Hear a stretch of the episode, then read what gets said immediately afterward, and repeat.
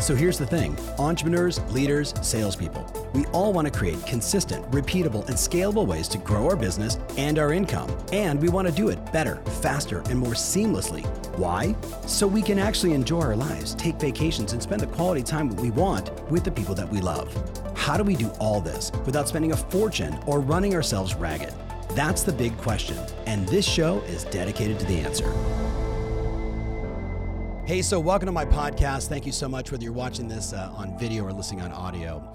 Uh, as I'm recording this today on May 8th, 2020, uh, I wrote down the world feels like it's just divided. And in case you're wondering, no, I'm not talking politics, I'm talking about business. A lot of entrepreneurs and business owners have really struggled to pivot or to adjust or to find new solutions to the problems that they face or their clients face, or in some cases, tragically, they've simply been stopped because of their business model. While others, others have pivoted. And whether that was, you know, restaurants going to takeout only, and I think about uh, a local restaurant in my town that when all this went down, uh, I would start calling and say, "Hey, you guys okay?" You know, it's like the family restaurant, and I'd call him Sapori in Corona Del Mar. If you ever get a chance to go, absolutely go. Ask for Paolo. He's been our waiter for 20 years. Amazing human being. I remember walking in there after getting some food to go, and I said, "Paolo, how you doing?" He said, "We're serving more dinners right now than we were serving before." He said, "We're actually no longer stopped by the limitations of the number of tables that we have." And I thought, interesting. So, you know, some people pivoted. I even wrote down in many cases, probably you included, we went completely virtual, right? We figured out how to survive and in some cases even thrive. I was speaking yesterday to a CEO of a huge company and he, he was sharing with me, he said, you know, what's fascinating is the recognition that, you know, with my hundreds and hundreds and hundreds of employees, that we felt we had to get on airplanes every day to go travel, to go see our clients. And he said, when you start looking at all the costs associated to that, that we're no longer doing, you know, we're actually saving money and we're staying connected because we simply went virtual, right? We simply went to video. And certainly in the real estate and mortgage space, with many of my clients that are listening right now, um, you've done the same. And I got to tell you right now, there's a lot of positive signs happening right now in the real estate and mortgage market. Um, so, just a couple things that I'm paying attention to. Uh, just being on yesterday, Redfin and Zillow's earnings calls, recognizing between calling them or talking to Mike Miedler, the CEO of, of Century 21, CEO of EXP, CEO of Remax, and many others, Every major housing portal is showing insane growth on unique users, right? As well as time shopping for homes. So we're seeing a massive surge in demand. Now, we know that some of those people are just voyeuristically looking at properties, but one of the things that, uh, that Glenn Kelman said from Redfin that I thought was really interesting, he said, when you look at people that are searching for big cities versus small cities, small cities are 71% up, right? 71% up in terms of searches. Now, if you're in New York City, if you're in Philadelphia, if you're in Miami, if you're in Los Angeles, you're probably not excited about that, but you shouldn't be shocked by, you know, looking at how people are thinking about their home now right? I always think about the clients of mine in New York City that sold somebody a, you know, an 1800 square foot apartment, which once you remove the bathrooms and the kitchen, you're talking about maybe, you know, 900 square feet of actual living space. People are looking at their homes differently today. You know it and I know it. If you're an agent, you've seen me talk about the importance of asking the question, you know, are you living in your dream home now? Right? Are you living in your dream home now and getting feedback from people? But also back on the notes, with every major portal seeing these massive rises, again, it's May 8th, 2020, as I'm recording this, interest rates are also insanely low. And lenders, all my lender friends, they're so busy doing refis right now that it's almost as if they weren't affected by it. Now, I'm not saying, you know, the the you know the kibosh on you know the non QM loans or you know the jumbo product and all the adjustments that are having there isn't impacting them but they're so busy in most cases refinancing their existing customers into better rates, saving them money, giving them more buying power, right? We know that's a good thing. So, so that's an interesting thought. Then, again, as I mentioned yesterday, Zillow and Redfin announced that they're both back to buying homes again. So, what does that tell you? Right? What does that tell you when two enormous data driven home buying businesses, right? These real estate, you know, in one case, Redfin, a real estate company, and Zillow, a portal, when they say that we're back to buying homes, what does that tell you? What does that tell you for those of you that might be doubting what's happening in the market? Then talking to HomeLight and you know EasyKnock, right? These guys have launched new solutions that are really designed to help the agent, right, compete against those Zillow and Redfin products and other, you know, home buying companies. The bottom line is this. There are so many positive signs happening right now. The question is, are you leaning into it? Are you digging into it? right? Are you still stuck in the coma of, oh my goodness, Tom, don't you understand what's going on in my area? Listen, you know me, like I have an enormous capacity to care. And part of my caring strategy is carefrontation. Carefrontation. I care enough to look people in the eyes, or in this case, maybe into your ear, and say to you, hey, it's time. We need you back. Get off your ass. Let's get going again.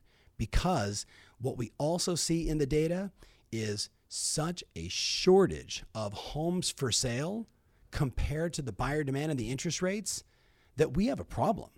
And the solution is you getting back to work and educating people on what's going on in the marketplace. Are you up for that task?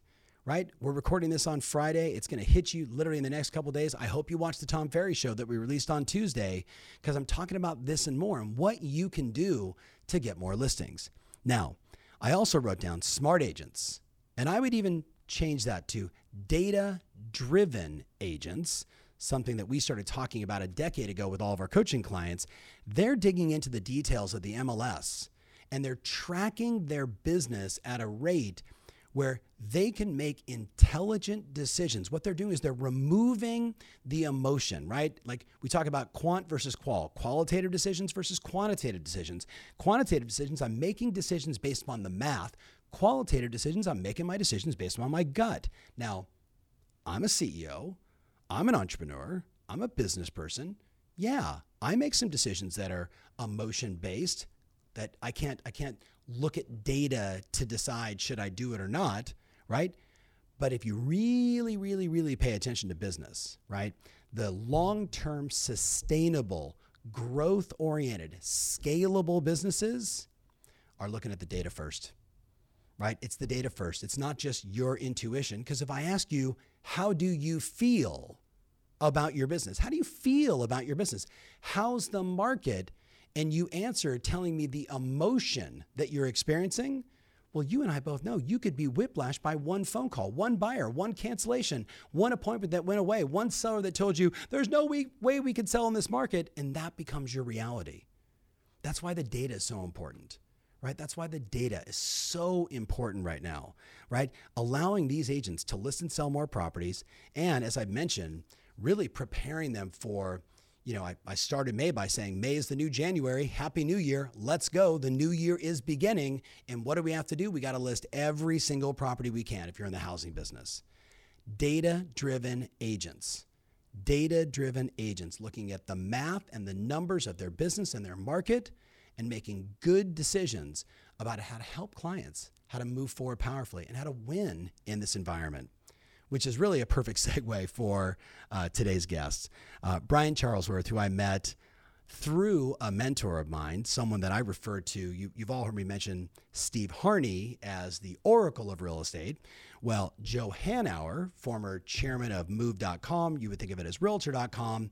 I actually refer to him as the Yoda of real estate. It could just be, you know, when I was born in the movies that I like, but Joe is one of those those people that when you meet him, you just say, like anyone that is listening or watching, if you've ever encountered Joe, he is a sweetheart of a human being who is brilliant and understands housing and real estate and mortgage and title and escrow like nobody else I know.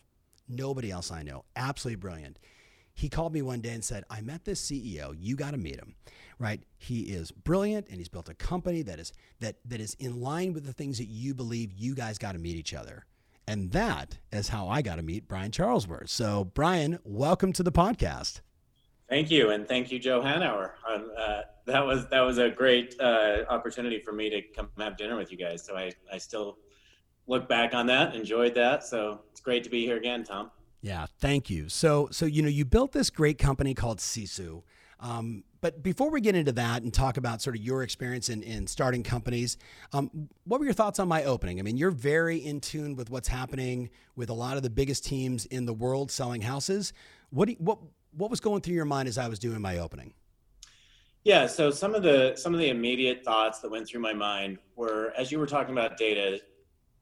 I, I can look in on any team, basically, right? Uh, that, that's on our platform, which which there are a lot of the top teams in the country. Yeah. And I'm seeing some just posting, some people posting on, you know, Facebook or Instagram or something about how bad business is. And then I look at our customers and see how all most of their businesses are actually up right now. Yeah. And so how how is that? What's the difference? So as I've as I've dug into that, Tom, a couple of things. Um, I actually uh, met with one of our customers who runs an a, a big ISA team. They do about 850 transactions a year. And they and just said, for I just so for clarification for the people that are listening, if you don't know ISA, that's inbound sales associates. So it's the people that are handling the inbound leads, either phone calls or email. Sorry, Brian, keep going. Yeah, so great. These ISAs, uh, basically, they're inside sales, right? So, mm-hmm. so what happens is these guys are um, on this particular team. They're making outbound calls, and what they're finding is that their normal uh, answer rate was eight to ten percent. Yeah. And since COVID nineteen, it's been thirty eight percent. Wow. So people are answering their phones today. They're yes. having conversations. Yep. However, that being said, a lot of people are afraid, right? People want to have conversations, but they're a little, you know, hesitant, some, to to actually do something today. So in addition to that, what I'm seeing is that most people uh, who are still actively going at it 110%. They're having more conversations, in fact, double the conversations to get the same number of appointments. Yes. Say that say that again so everybody really hears that loud and clear and, and we'll break down the the math of the kind of agents you're talking about, but say that stat again. Yeah, so I mean just an example you need to have twice the number of conversations to get the same number of appointments. So let's say you schedule four appointments for per 100 conversations typically. In today's world, in today's market, mm-hmm. over the last 60 days, you're going to have to have 200 conversations to schedule those same four appointments.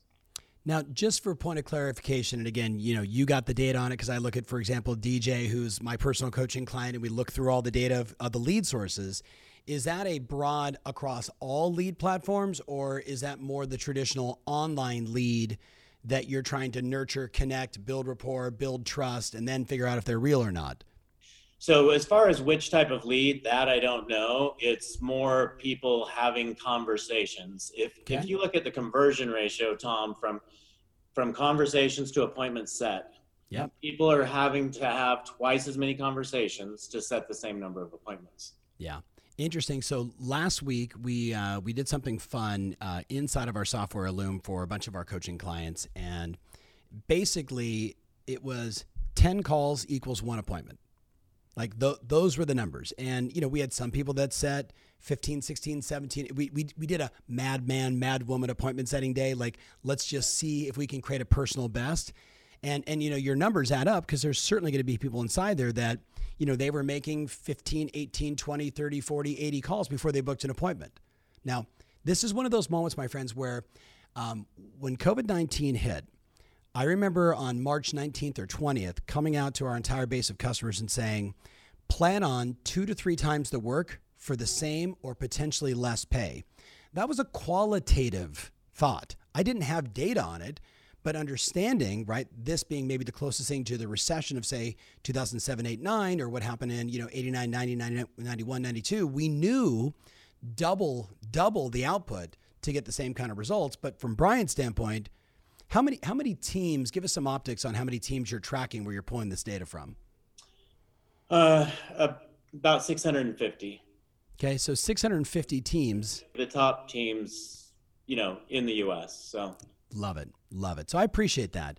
Um, so so why don't we? I do this on every podcast. I think it's important. You know, when you're talking to entrepreneurs, um, we all we all got here through a myriad of paths. So so were you the sort of classic born silver spoon in your mouth, Ivy League school? championed by everyone around you to you know to be the CEO of this monster tech company? Is that is that your backstory?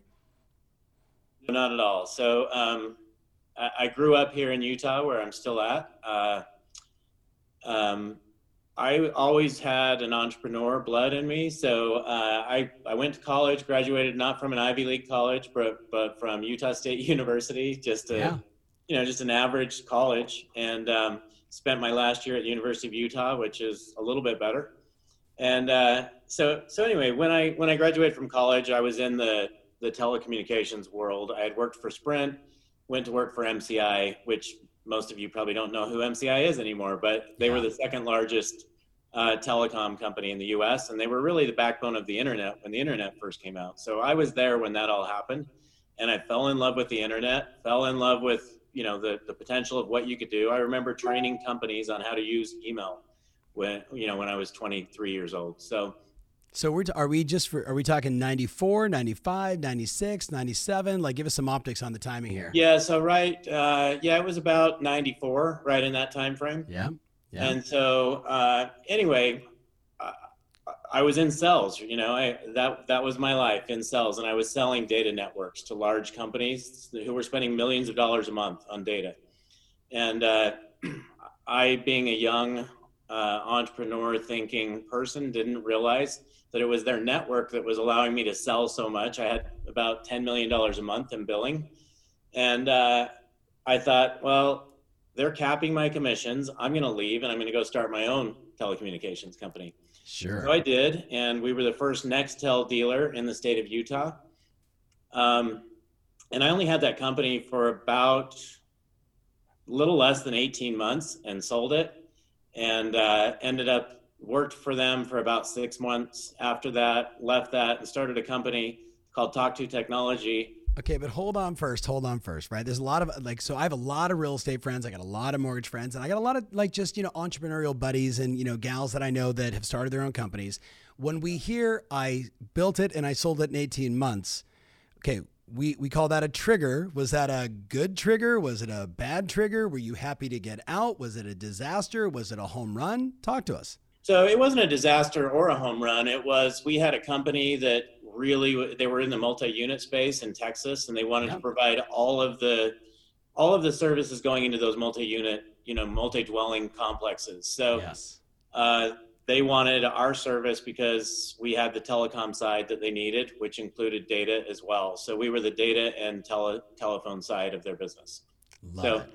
so they they acquired us for that, and after they acquired us. Um, I didn't realize, but we were the only company making money at that time. The rest of their businesses were losing money. They were using our money to fund all of their other businesses, which just it wasn't a fun atmosphere for me. Yeah. So, you know, I was young and invincible at the time and I was like, I'm going to go start something else. And so I did. And that company was Talk to Technology. We raised about $71 million, some somewhere around that, 70 something um, of venture money and that was that was really uh, voice internet as as Steve Jobs was betting on this phone being the way people would browse the internet. Yeah. We were betting on voice, and we were way ahead of our time. Uh, that company did get acquired after five years, but we were way ahead of our time. People, I mean, now people are used to Siri and Alexa and Google, and you you do that every day. But at that time, uh, we partnered with the wireless companies. We enabled 3G services in their 2G network. So we allowed voice services essentially yeah. for people to browse the internet uh, using their voice. So, you know, okay, so, back, back so, in the year 2000, Tom, I was driving down, I was in a taxi. Yeah. This, you know, this was before Uber, right? I was in a taxi in New York City and I was just asking, uh, Kathy Ireland was one of our celebrity. We had all celebrity voices uh, Kathy Ireland, James Brolin, Shari Belafonte, some of those people. Anyway, uh, Kathy was my voice at the time, and I was like, "Hey, Kathy, can you pull up my email? And then can you, you know, how many messages do I have from Tom Ferry? Well, I didn't know you then, Tom, so I didn't have any. Yeah. But yeah, but it would say you have six messages. Well, and it read you the headers, and then you could respond with a WAV file. So that's. Wait, okay. What are we talking? 2000- five, four? 98 to 2003. Okay. All right. So really, really early. I mean, you, when you mentioned the Steve Jobs iPhone, I was like, I, I, assumed, you know, but that, that was like a 2006, seven, if I, if I recall. So that was, you're talking like on people's Blackberries right now. Oh yeah. Yeah, yeah. exactly. Yeah. yeah. Blackberry was the thing then. So, so, you know, the devil's in the details. You raised $71 million. How old were you at the time? Uh, when I started that company, I was 27. Okay, so 27, you raised 71 million bucks. You sell the company. Was it a good was it a good sale? Was it a, a positive trigger? Were investors happy? Investors were happy. It, the I should say investors were happy if they were preferred investors. So yes, um, we had an opportunity to sell the company about three months after we raised our 45 million dollar round. Mm-hmm. Um, however, we we did that round at a hundred million dollar valuation. Um, we had an opportunity to sell the business for over 300 million at that time and our board they were kind of young uh, vcs and they thought we were a billion dollar company right? A lot of vcs when they come in they say we need to get a 10x on this otherwise we'd rather lose money. So sure. we didn't we didn't get the 300 plus million. We did sell the business uh, two years later for over 100 million but that was not a huge win for you know for anybody really. I mean people got money, but not not huge amounts, right? So, so what's the lesson for the entrepreneur listening right now? And it's almost like the same lesson for both of us, you know, helping real estate agents. Sometimes the first offer is the best offer, but but you know that's the obvious. Almost always, right? Almost always, right? And you know, greed kills a lot of deals. So, but beyond the obvious, what was the lesson for you at that time, and what was that like being, you know, 27 and you got a chance to to trigger at, you know, what would that be? You know, five, six X of the last round, right? That's a significant deal. What did you learn from that? Well, for me, that would have been about $50 million. Um, you know, and so it was, it was like my first big blow, right? I, yeah. up to that point in my life, I felt like I was invincible. Nobody sure. could, nobody could touch me. So that was, that was my first big blow where I was, I was devastated actually. I mean, when they would, when I was standing in a boardroom arguing with my board about now's the time to sell this business. Um, but you know, it, it, it probably took me six to 12 months to realize I just got to get on with life. And yeah. so it was a great learning experience. I mean, a lot of money is one thing, but I think my life, my kids are probably way stronger by me not having done that well at that time just you know they probably would have grown up a little spoiled and just just with a different lifestyle. So um, yeah. anyway i think there's a reason for everything in life and it was a great learning experience. It was actually one of the most fun times i had ever had which is why i'm back in building tech companies again today. I absolutely loved it and i love what i'm doing today Okay, but uh, so I got to dig in. And first of all, I appreciate you sharing because, you know, look, I've interviewed a lot of entrepreneurs. We have a lot of, you know, mutual friends that start these crazy companies.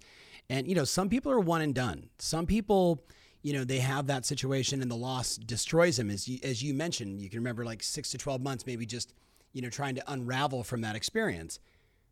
But then you went into real estate and mortgage or mortgage and real estate. Where where in the world did that show up? So that's a that's a great great point. So after that, I actually started a small investment company. Mm-hmm.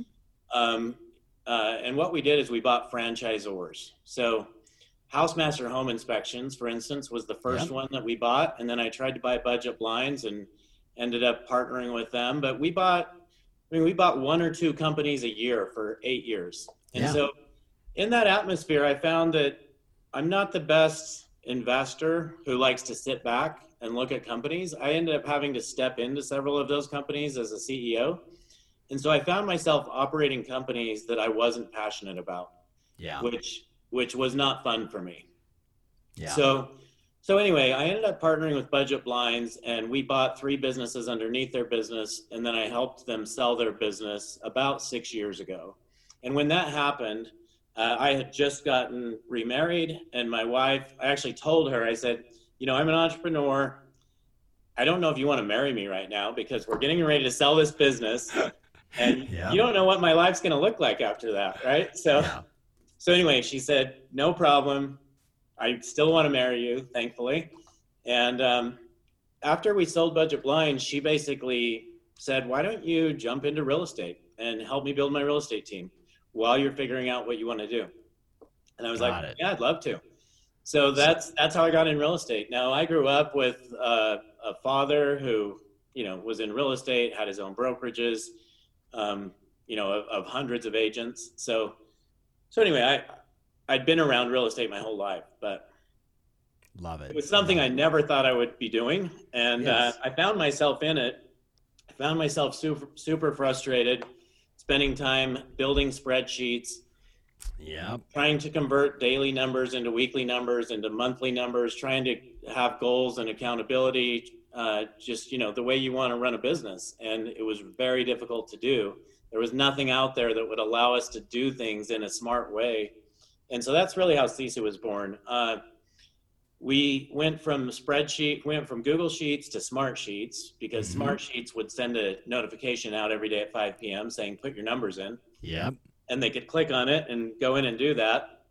And we realized how much higher the production was. Some of some of my wife's uh, agents actually doubled their production just from reporting numbers out daily. Yeah. And yeah. so we were like, okay, there's a better way to do it. Let's create an app. And so Okay, but hold on first, just for the people that are listening. Now, we've talked about Pearson's law, right? This is Pearson's law. When you measure your performance, performance improves. I don't understand, Brian, why most people don't get that. Now, you get it because you just said I was buying one to two companies a year for eight straight years and found myself having to dig in as more of a investor, COO, CEO to untap the profitability through the data. And yet, the vast majority of people in the mortgage space, the real estate space, many entrepreneurs, they love their product, they love their clients, but they really don't get when you measure performance, performance improves. Why is that? Hey, it's Tom Ferry. Question What's your favorite social media platform? Are you big on Insta? Do you love to tweet? No matter where you answer, I'd love for you to connect with me there. All you got to do is just type in at Tom Ferry and follow, and let's you and I connect. I want to be able to deliver the right content, the right ideas, the ways to help you grow your business, stay fired up, keep moving, be in action, and run plays that work in the platform that matters most to you. So, subscribe, and I'll see you there soon. Well, it's such a great question. I think more and more people are getting that now. And, you know, some of these top performing teams and brokerages totally get that. 100%. 100%. But I think there's a lot of people that have a fear of measuring. They don't want the accountability. And so I think that's a problem. But imagine this here we are today, May 8th. We're eight days into the month. How mm-hmm. many of us know, are we on track to hit our goals this month? Are we on track for conversations, yeah. for appointments yeah. set, for appointments met, for signed yeah. and for contract closed, right? Because it's those lead measures that create the end result lag measure, right? So if you can make sure that every month you're on pace for your conversations, your appointments set and your appointments met, if you just focus on that, the rest will just happen. Bingo. And, and if you're focused on that, you're going to know I don't have a very good con- conversion ratio here. I need to work on my scripts. Yeah. Or I'm not very good at signing listings. I go on 10 listing appointments a month and I convert two. What can I do better? Right? I remember when I started in real estate, I had a I had a coach that uh, you know, he said, just go fail, go fail as fast as you can. So I was calling expireds and I was just pounding phones and and I mean I was I was setting 20 appointments a month, right? I did yeah. I did about 48 transactions my first year. And but I mean, it was hard work, right? But but I knew how much money I needed to make, so I had to do the activities that it took to get there. Yeah. it wasn't like for me, it wasn't I need to make six figures. For me, it was I need to make three hundred thousand dollars. Yes. For, for this to make sense for me. So yeah. So so anyway, when I jumped in, that's that's kind of what happened, and I found myself um, competing against all these top agents that uh, called expireds, and I was I was seriously at about a 30% conversion ratio on my listing appointments. So I would have to go on 20 appointments to get six listings. Yeah. And so um, I had a coach that basically said, okay, number one, you're showing up and you're just spewing information. So let's just start asking the right questions, right? This yeah. isn't about you, this is about yeah. them. Yeah. And then I had, uh, he also said, do you have a pre listing packet? And I said, no. yeah we put that in place. I started delivering that or having somebody deliver that the day before every um, you know every meeting, and my conversion rate went up to 75% on on expired listing appointments. So just that would have never happened though if I didn't know what my conversion rates were. Well, you would have been stuck saying, "Hey," and it's also also obviously the, the power of having a coach, right? Someone that says, "Hey, you're getting, you know, one out of three. What's the difference between one out of three and two out of three? Consider this. Let's test this. Let's try this." So, but I want to go back to the origin of this company. So, the, what the hell does Sisu mean? So it's a great question. So Sisu is I needed a four-letter word, right? So yeah. Sisu is a Finnish term. Uh, there's no direct translation in English. The closest word to it is grit or courage. So it's really being able to being able to accomplish things beyond your imagination. Um, if you go if you go research that, you'll actually find Tom that the Finnish people uh, credit Sisu. It's their way of life for Finnish people. They credit Sisu to them winning a war where they had one tenth the number of uh, forces on the ground as their, you know, who they were fighting, which was Russia. So, you're speaking like right into my like you know love for Vikings right now. Like it's I totally get that. I totally I love it. I've never asked you that question, and that's funny. So thank you for sharing that. So I want to be clear. I mean, we, we wanted something that fit yeah. who we are, and we feel like, hey, you know what? That's what Sisu is all about. It's about allowing you to accomplish things beyond what you could do on your own. So yeah. So so you're selling real estate with your wife. You recognize that you know, there's no data like you probably had in every other business you've ever had. Certainly the telecom business, my goodness, everything is a math equation, right? So you start going through, you know, Excel, Google Docs, right? And you know, like you you go through that sort of transition. At what point did you say to yourself, "Wait a minute, there's a business here"? Uh, as soon as I started seeing the results of her team members, where they were they were doubling their numbers, I was like, "We need to get this out to the entire industry." And so it took about six months. You know, I worked the business for about a year before we started implementing that. Then we built an app. And about six months into having an app, I just said, I'm gonna I'm gonna hit this full time. So I'm super passionate about it. I want to make a difference in this industry, and I'm just gonna run with it. And my wife was 100% supportive of it and said, "Yeah, go for it. Do what you want to do."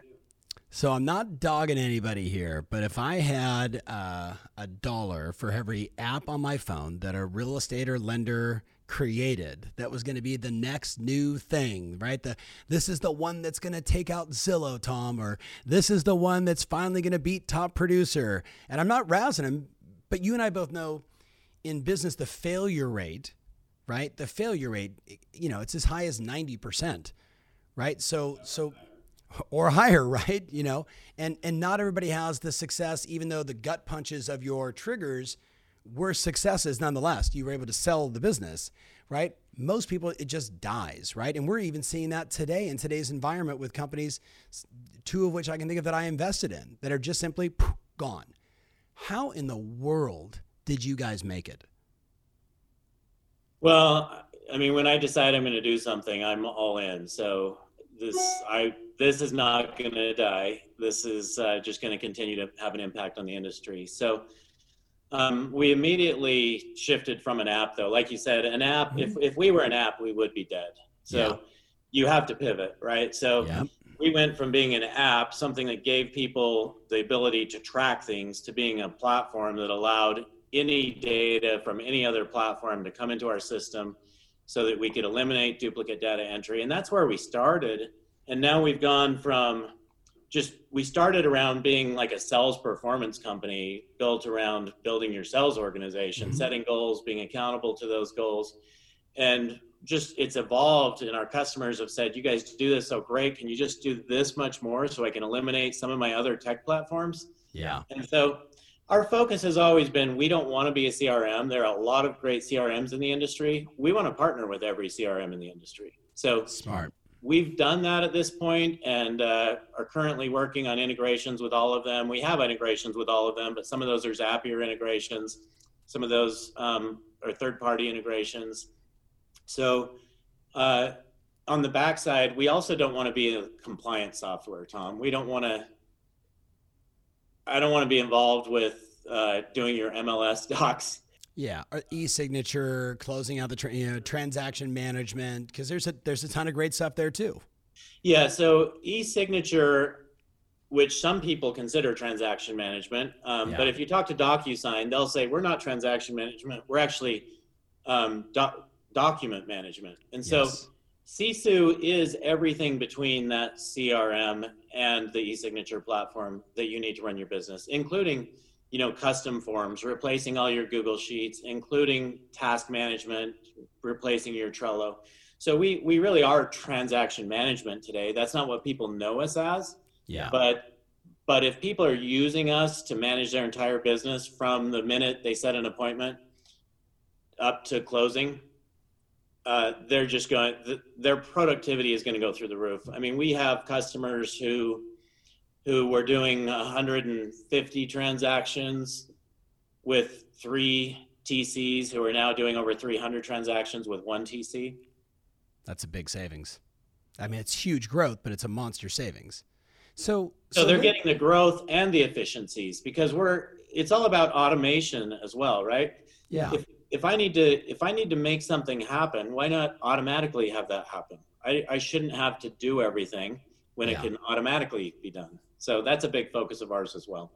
So it's it's interesting. Um, I don't think I've ever publicly said this on a podcast. I've invested in like 60 different companies, and and the ones that I'm probably the most intrigued by really focus as like as we do we focus on kind of one thing though there's you know some bifurcation in different products right like i'm in the enhancing of human capital like that's what i do like help people get better right so whether that's in coaching in-person events live events you know listening to a, a podcast like i want people to get better right so that's my business the mistake that i see right when i think about like i invested in slack slack did like one thing they just they took like AOL, you know, chat and just put it on steroids and had 8 million API feeds to everything on the planet. So they did one thing really well and they went public, right? Yeah. I think a big mistake that I see too many people making, certainly in the early days of their career, and I'm curious if you did the same, like they try and tackle everything versus like, we're going to generate leads or we're going to track and measure the leads or we're going to convert the leads, right? Handle the transaction, handle the search. Thoughts on that? Yeah, so for sure.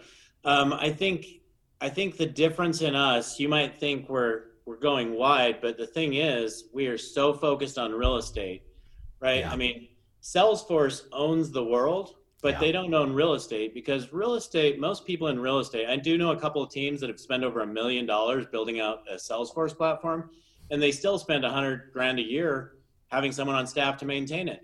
That's right so there's there's two companies I've run into that have said I really want Sisu, but I've spent millions of dollars on Salesforce, so I can't get it. But I I think that and they're still using us, but not for their listing side, just for their um, buy side. But the the interesting thing is, we really are Salesforce for real estate. We simplify everything you need to do in your business. It's simplified and in one spot and you're not having to have eight different platforms it's just in one place and so where we've really focused tom is we've said we're not going any in any other industries we are real estate love it so what would you say looking back were the biggest mistakes you guys made in this business i mean we all we all learn from getting punched in the gut what were the big mistakes and the lessons from them in in sisu yeah so I mean, and you could take any business, truthfully, take any one of the businesses that you started. What were the big lessons? Like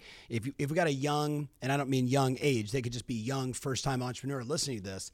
We want to tell them what to avoid. Yeah, I mean, you you just said it, right? I mean, some people would look at us and say, hmm, "Are you doing too much?" But if you saw, we are we really are just focused because we're just focused on one thing, which is real estate. Um, I mean, this is a business that we could take to we could take to soft the world of software companies. We could take it to car industry. I mean, every time I talk to somebody about our business, they're like, "You should go take that to this industry." Yeah. Um, so I, I, think you said it. You have to stay focused. Um, I, I, think a lot of people are just trying to find a business. Um, like I, I, hear people on podcasts all the time asking questions to people like Gary Vee or something what should I start? You know, it's the reality is you just need to do something you're passionate about.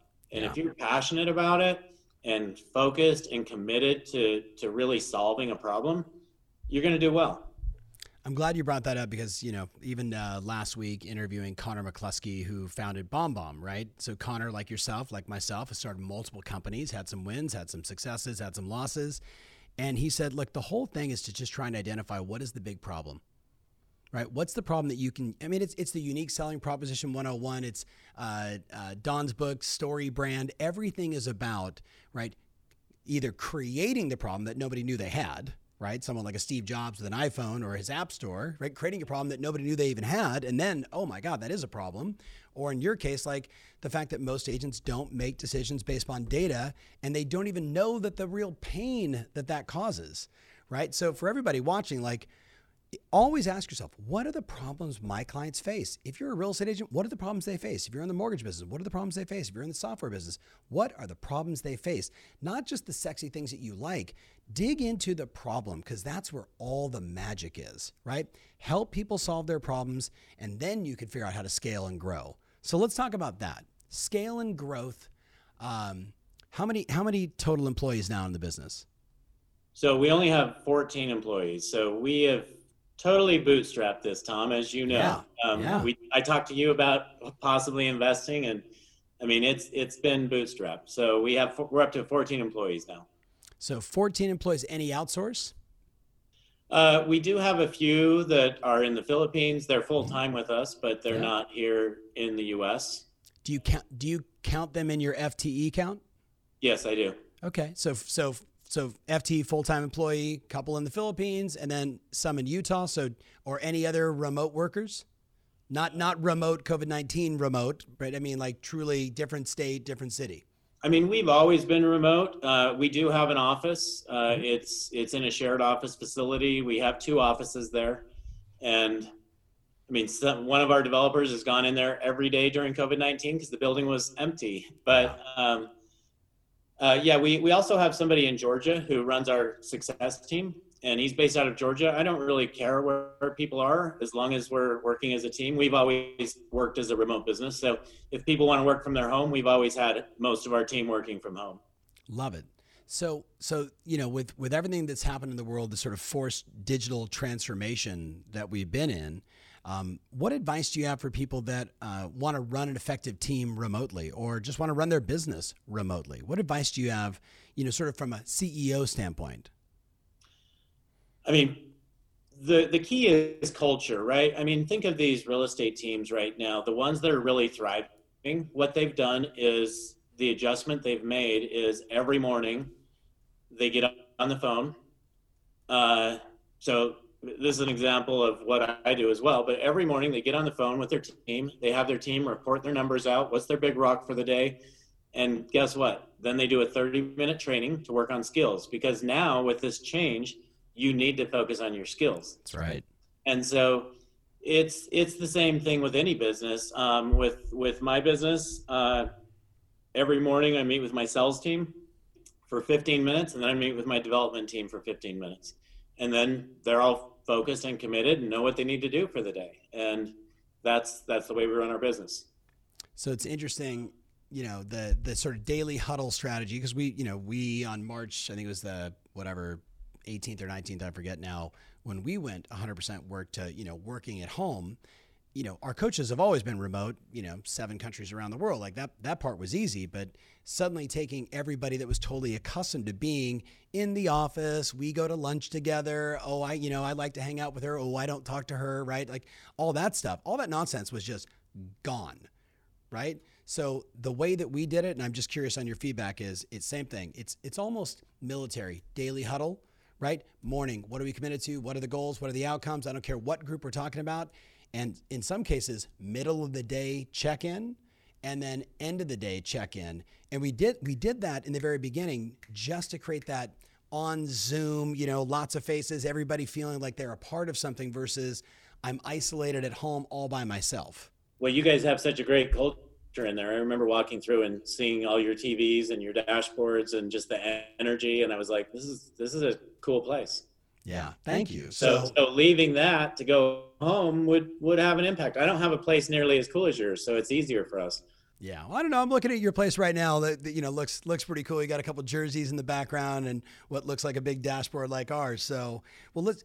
I want to wrap it up with a couple just sort of rapid fire questions. If you were to say top three or four books you've read that helped you in your journey, what would they be? Yeah. So, um, geez. And books, audio, you know, whatever. You know, I personally love books that um, just tell the story. Uh, yeah. So I, have loved like Shoe Dog is one of my favorite books. Yeah. Uh, the the uh, what's the one by the founder of uh, SAP? Um, oh, I didn't read it. I didn't read it, but I can see it in my head.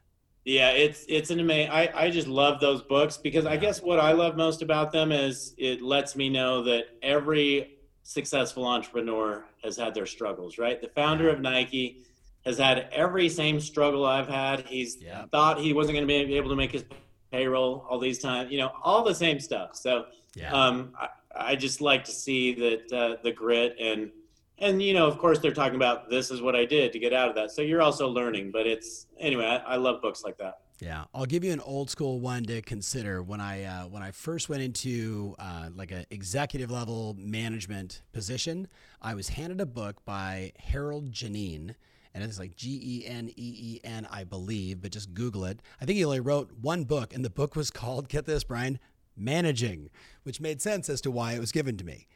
Uh, what I didn't know, and as as the book unfolded, he uh, was the first CEO of what we would now consider, you know, one of the large conglomerates, like a uh, Home Services or even like Viacom and these other businesses with all these different, uh, you know, parent companies with all these different businesses.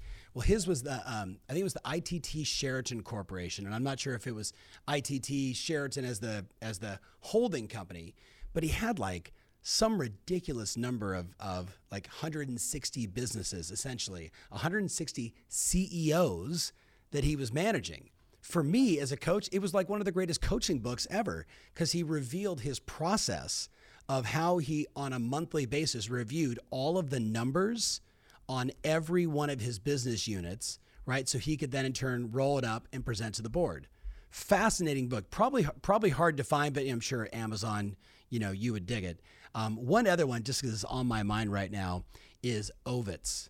If you haven't read that book, it's the story of Michael Ovitz building CAA. So I'm I'm with you. I would like that yeah, I mean, first of all, he was, you know, he is such a um, loved and hated, but always revered uh, executive.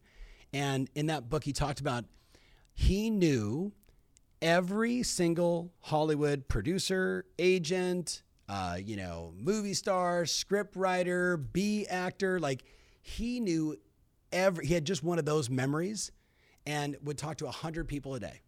Like that was his mission. Talk to a 100 people a day to find out, could I get you to come do something with us or do something with them or right? He basically, all he did all day long was prospect and follow up on leads and try and nurture and put deals together.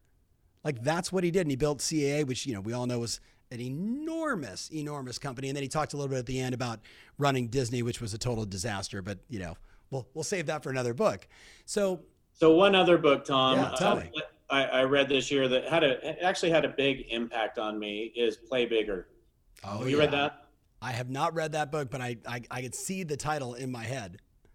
What was the what was the big takeaway? So the impact on that for me was uh, they talk about creating a category. Um, yeah you know, it talks about Salesforce. Salesforce really created CRM. Yes. So Sisu uh, this year, we we relabeled ourselves. You know, we we didn't know if we were sales performance management, if we mm-hmm. were gamification. There were so many things that we were, and what we realized, but what I realized by reading that book and just going through all kinds of exercises with the team as I was reading it, was that everything we do is focused on growth and automation. Yeah. So we coined ourselves growth automation software. Ooh, I like that. Uh, that's that's the category that we are because of that book. And it's interesting. I've already seen two other companies come out that have said, "Hey, we're growth automation software," and I'm like, "Oh, really?" uh, did you trademark that uh, that that term, by the way? We didn't trademark it. No. Somebody on my team, let's trademark that right away. but you know what I'm saying? Like some when you when you can create something like that, like we we know in business, when you could be the first of anything, right? Being the first is always very powerful. We're the first growth automation, you know, I exactly. So so now it's a matter of just continuing to execute and let people know what growth automation is all about. Yeah, congratulations. So, so just you know, closing thoughts. Where where's this business in the next you know five, six, eight years, and and and maybe two part. And where do you see real estate going in the next five, six years? Yeah. So tackle either one, whichever one you want to go first on. So I'll I'll tackle the first one first. So, uh, I mean, right now we are focused on doing some some big things with some big companies. Um, today we have about 10,000 users on our platform. Mm-hmm. And uh, this year, in 2020, we will hit over 100,000 users. And I see us having hundreds of thousands of users in five years from now, possibly Congrats. millions. So we'll see. Love it. I like it. I like it. I like it. And then where do you see the real estate business in the next five, six years? What, what do you think is going to be different? You know, I, I think the biggest impact that's really changed the business thus far is the iBuyer. Um, that being said, there's been so many people who have tried to say the agent is not going to be around. The agent, we're going to eliminate the agent. That's yeah. the problem they're solving for. And I think, think it's pretty common knowledge that all of those companies at this point have actually hired their own agents they may be salary based and so I, mm-hmm. I would say if you're an agent that's something you need to pay attention to is what is your pay going to be because of companies like that they're never going to take you take it away from you that you're an agent yeah. they're going to try to change the way agents are paid so you know just pay attention to that you're either going to have to do more transactions or you're going to have to figure out how you can build ancillary businesses around your business mm-hmm. so that you can take advantage of of everything going on in the in the industry. But I, I don't think the real estate agent's going anywhere. And I think actually with COVID nineteen, it's actually showed even more so how important they are in the transaction process. I agree. I'll tell you another book everybody should check out. Uh, the book, and I'm probably butchering the titles called. I think it's Humans Are Overrated. Humans are overrated. Did you, did you happen to read that one? It's it really talks about as as the three A's: Asia, uh, automation and AI take over the world, yes, I did put Asia in that equation, Asia, AI, and automation, what are the most important human skills that we need to have to be able to be competitive, to be able to dominate the things that that AI is never going to be able to do, which, you know, for us might be something as like empathy, right? Or really listening, really caring and, you know, being able to problem solve. So, you know, another good book for us to check out.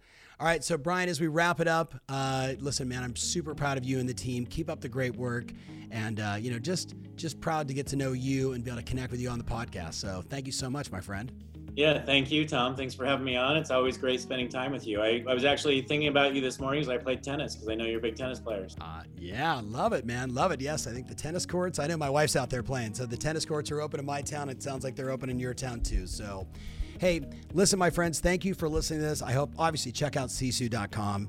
Um, if you like what you're hearing, sisu.co, by the way. I, I wish we were .com, but thank you. Yeah, sisu.co, right? sisu.co.